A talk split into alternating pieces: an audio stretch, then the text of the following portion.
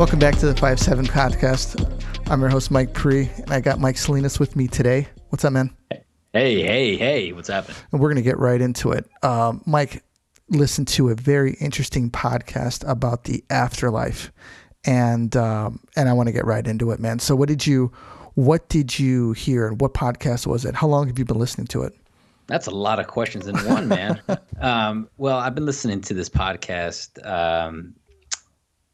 God damn it. You made to edit this shit. I drew a fucking complete blank right now. Ancient Earth's Ancients? Yeah, sorry, Earth Ancients, yeah. And I've been listening to it for a while. And now, these are things like they talk about that are basically just solidifying some of my own previous thoughts and some of my, in those times where you're driving for a long period of time, or when you're ironing your clothes in the morning, you tend to go mentally into the abyss. And that's kind of where I go a lot. And so when I hear some of these podcasts, I'm like, man, this guy's talking my language. Like, this is exactly what I'm thinking about. So they had a guy named John Anthony West on there. And this was actually a previous podcast that he passed away a couple years ago, but it was like some pre-recorded stuff. They wanted to share it again, just see what everybody thought. And this guy was a huge proponent he was a big proponent behind the Sphinx water erosion hypothesis from a while back, just saying, the Sphinx was created a lot longer ago than we thought. And his whole, he worked with another guy named David Solomon, and this is actually from David Solomon's book where he has this. It's about the Dead Saints Chronicles. It's called. It's like a journey through Christian afterlife, and in that book, they reviewed 5,000 near-death experiences, and in these experiences, they found that every single one of them were very similar, and these are people that were considered medically dead at some point or another. And were brought back, whether they were through some sort of electronic devices or just miraculously, they came back.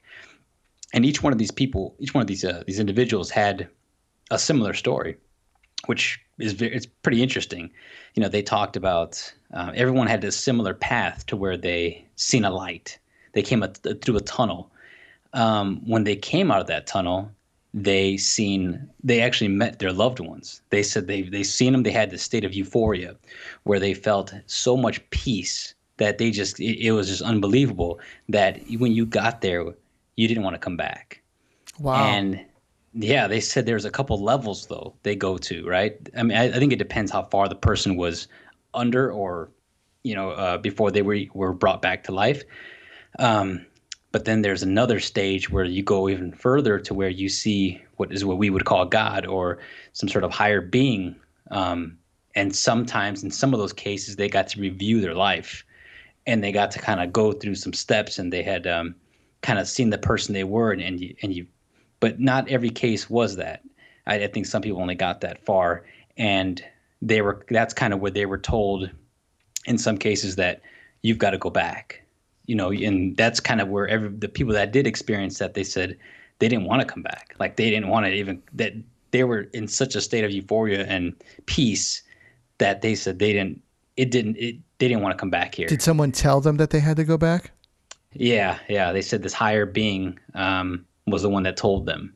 I think in some cases they probably just came back abruptly. Right. But when they got to that other state, to where they got to that next level, where they got to meet the higher being, is where they said they have to come back.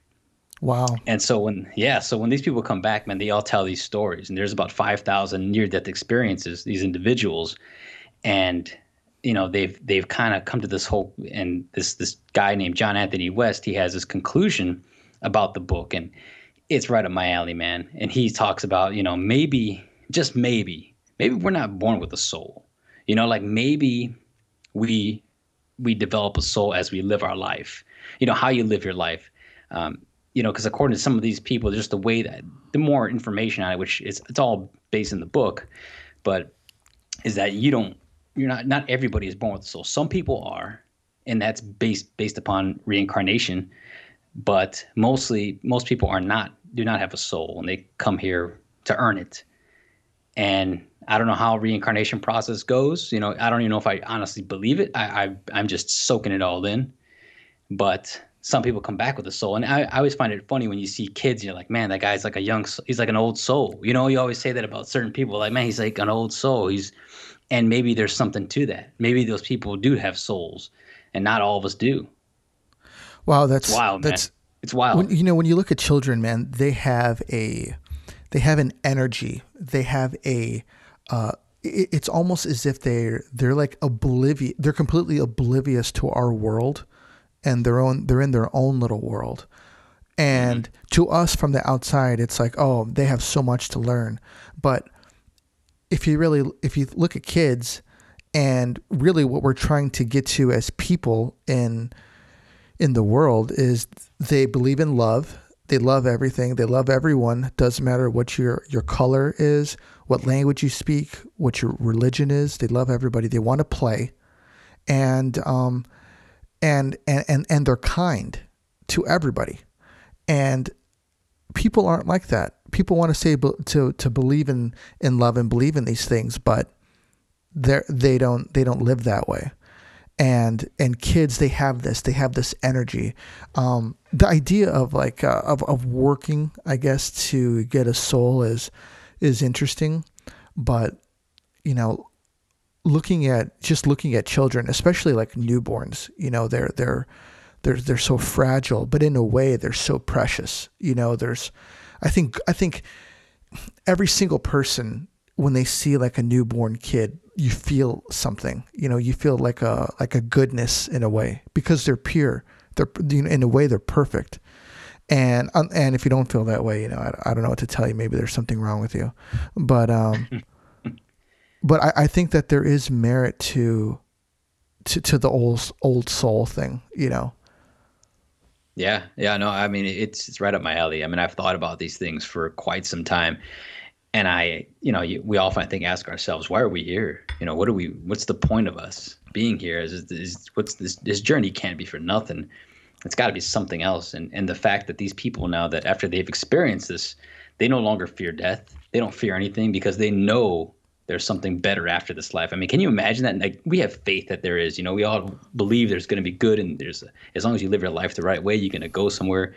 Hopefully a heaven, and you're there and you see everybody else that are no longer here. But imagine knowing that, like, yeah, man.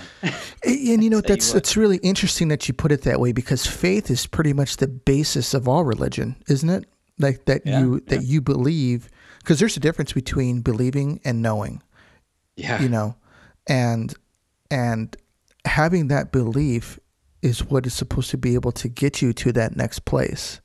You know, and you know, it's funny because my idea of heaven has changed over the years. You know, like when I was a kid, I thought it was like this place in the clouds, you know, and everyone's mm-hmm. kind of floating and stuff like that. And like now, I kind of think of it as a place that you go to, and it's like the first like 77 degree day coming out of a Chicago winter. And you go outside, and you kind of, you got your jacket off, and it's warm, but it's not cold, you know. Yeah. The sun's hitting you, and it's warm, but it's not hot, you know. And you're like, wow, it's perfect out here. Like usually when it's like that, I'm like, man, these are days that are made for golf, you know. Yeah. And it's like that, and you get there, and it's everybody that you knew, everybody that you forgot about, and you see him, and you're like, you know, you see your parents, you know, you see your grandparents, you see their parents, and you're like, well, I heard stories about you. And it's like, well, why don't we get to know each other? You know, why don't we go sit down? You can drink beer, get buzzed up and not get hungover. You know, you don't have to, you know, you can go eat. That is heaven. That's heaven. You know, you can go eat breakfast and not have to worry about what you eat, you know, and you're just eating just to eat because it doesn't matter. You know, you just enjoy it, you know? And, no, really, I mean, that's got to be heaven, man. You know, you can do whatever you want, you know, whenever you want. No, you're not, there's no limits of time, you know, mm-hmm. like that's really, I just think that that's kind of what I think that it is. You get to see all your loved ones again, you know? Right. And the idea of going and not wanting to come back is what's really interesting, because self-preservation is something that everyone has innately, and you don't want to die. You want to live as long as you can. At least most people do. You want to live as long as you can. You know, you don't want to die. The idea of dying and then going somewhere else, and you don't want to come back here is interesting. Like I wonder what that feeling is like. Yeah. You know, dude, to me, I think it goes even deeper. Now, I sometimes go into this stuff, man, and I go down some rabbit holes. But, you know, in ancient Egypt and in ancient some of these other, I don't know where, but there's obviously stone art. I'm trying to look up. I think it's the Olmec. Also, some of the carvings they found were that certain people were carrying in the Olmec times. They were carrying looked like purses, looked like little man bags. Yeah, it's interesting, but like not everybody's carrying them. And in Aztecs, some of their hieroglyphics, they show people carrying like what looks like a cross with like a hook on the top. But it's not everybody carrying them. Like, what if those are the people that they've identified? They know who has souls. You know, like they said that they believe that may have some sort of spiritual. There's something deeper meaning into these bags, into these things that are being held that they knew about. Like, I just think they were the people previous to these cycles before us, whatever they were.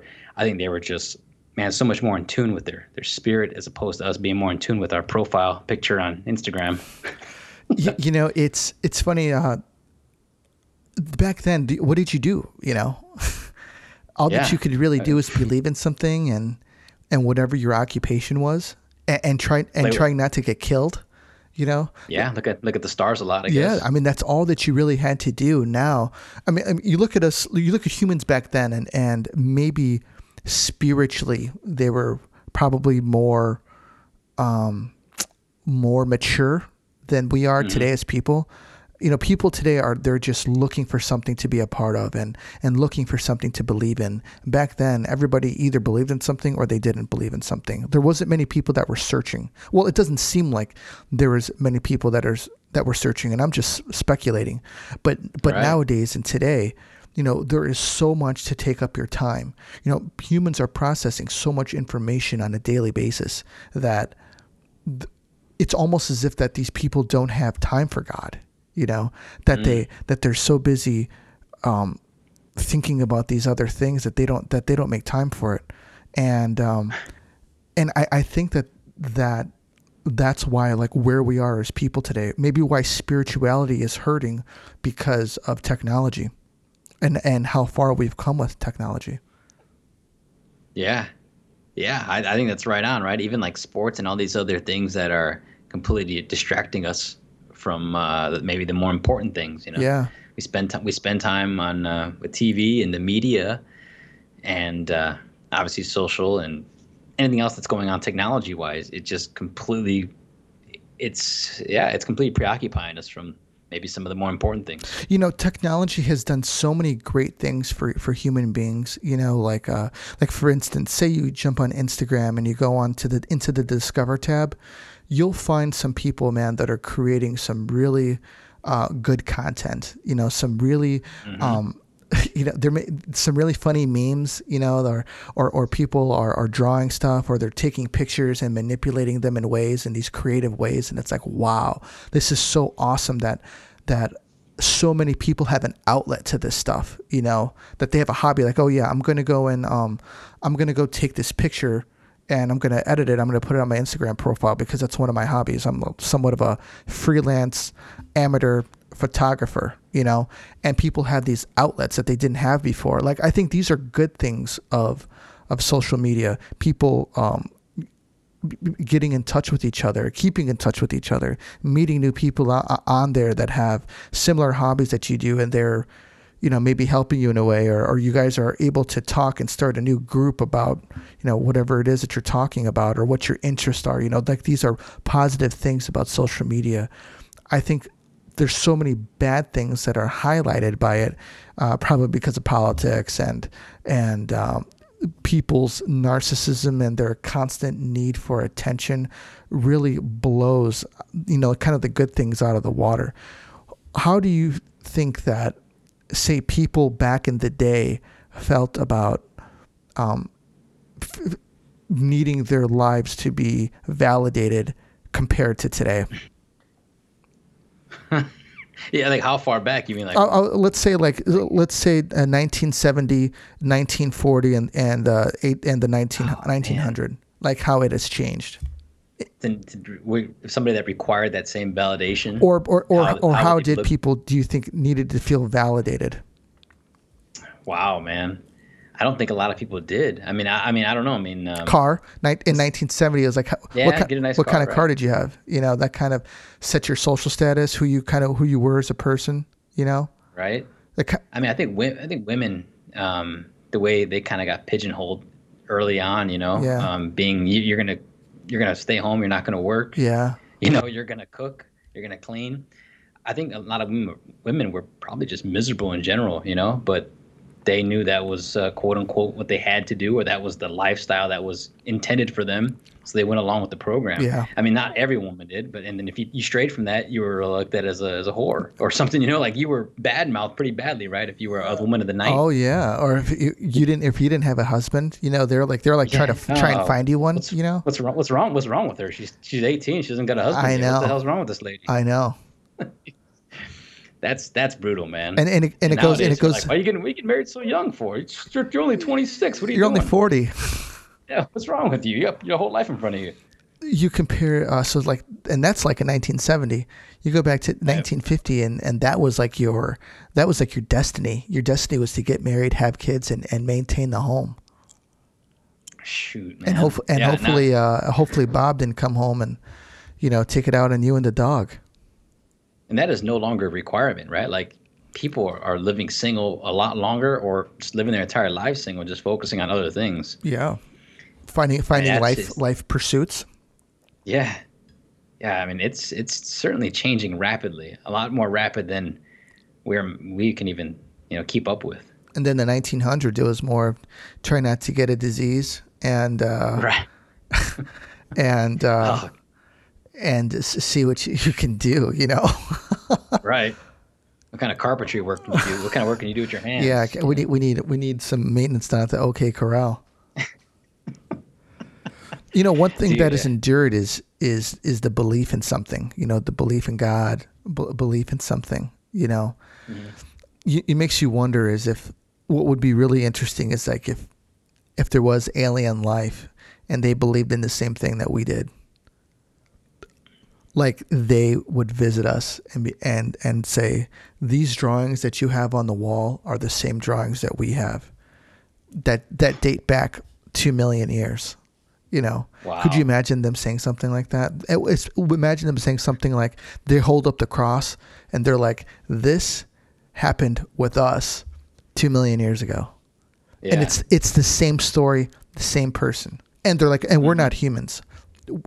There's something completely different. Yeah, I think that's. I think you're onto something, man. I think that's.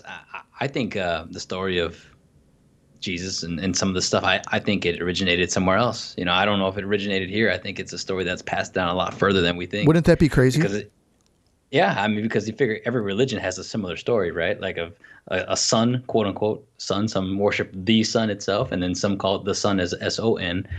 But I don't know, man. I mean, I think a lot about aliens. I think we're in for a route. If we're gonna make this turn, let's make it all the way. Let's not half-ass this turn.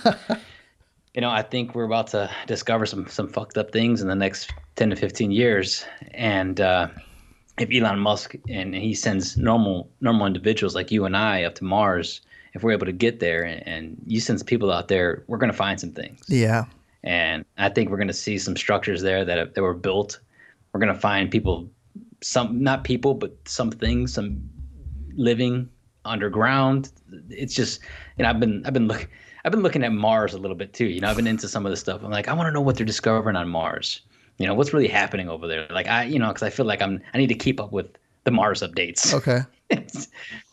And so I've been like, you know, I'm both this belief, man, if they go up there, I just think that we're going to stumble upon some things that I think NASA already knows about. I think probably the government knows about, but all right, they're just trying to protect us, I think, from the unknown. Well, one thing they would be protecting us from is probably mass hysteria. Oh, dude, yeah. What if they found something up there that proved that God was real? That would that would cause a huge hysteria. It would make what we're doing, what we're going through right now, a walk in the park on a Sunday afternoon. Mm-hmm. Yeah, I think in our lifetime, man, we're in for another trip here. 2020 was just a, I think it's just a kickstart. It wasn't. This is not the epitome. Yeah, the epicenter. Yeah, this is not. People think this is like, once we get through this year, we'll be back to normal. I think this is the beginning of abnormal life, I should say. Yeah, I think that things from now are going to, I don't want to say escalate. I want to say that this is, even when COVID-19 is over and we get the vaccine and everybody can go back out again, I think that's safely. Then I think that's when it's really going to pop off. Because then you're going to have nothing holding anybody back from going anywhere, you know? Mm-hmm. Yeah. Yeah. They want you to get chipped and all this other shit. It's crazy, man. You know, the whole thing behind, Elon Musk, his Neuralink company. Mm-hmm. Actually, I did a podcast on that. And he's talking about putting chips in your brain. Like that's mm-hmm. like, that's like end of times type of stuff, dude. Yeah, dude. I hope. I mean, yeah. Which makes you—it's gonna get crazy. Which makes you think, is Elon Musk the Antichrist? You know, because they said the Antichrist is gonna appear as a savior. You know, and I'll tell you what, a lot of people love this freaking guy, man. A lot of people think this guy is the best thing since sliced bread. But I want to know is, other than him being probably the best hype man for a company ever, you know. What has he really done? He's failed on a lot of his promises, mm-hmm. you know? Yeah. I mean, you figure him or maybe it's Bill Gates, man. Maybe Bill Gates is the Antichrist. He might be. Your boy. He might be too old. If he's around for another 40 years, then I'll believe it. I've waited too long to make my move. Yeah. No kidding.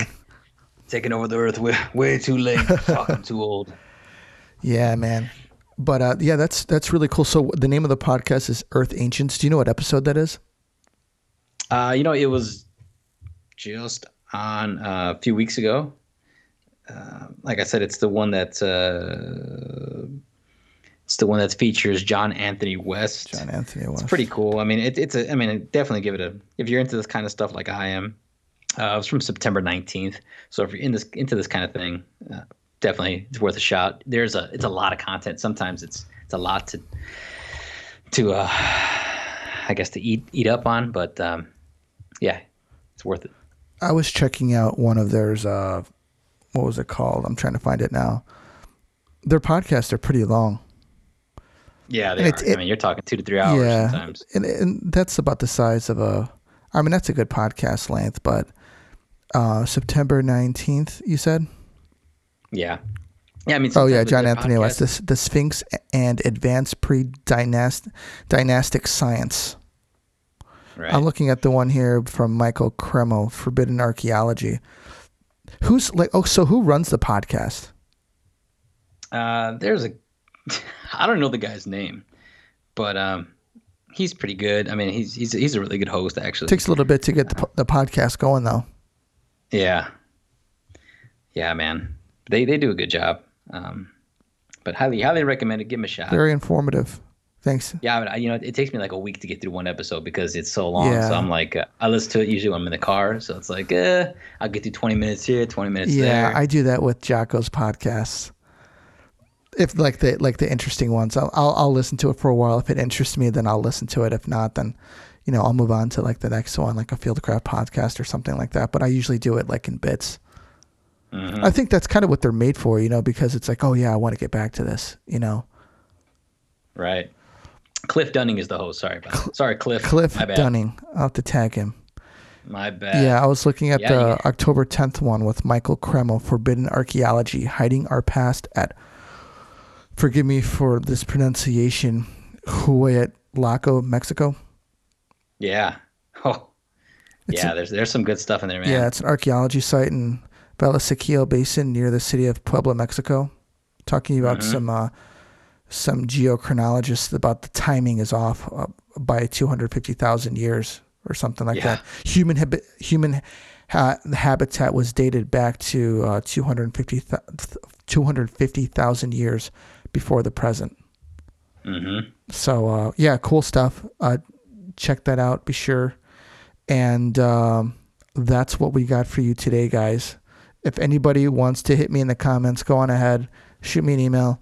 And because this is the stuff I really love to talk about, you know, to think outside the box. And, you know, what do people believe? You know, what do they think about the afterlife? Because one thing's for sure that we all have in common is that we're all going to die one day.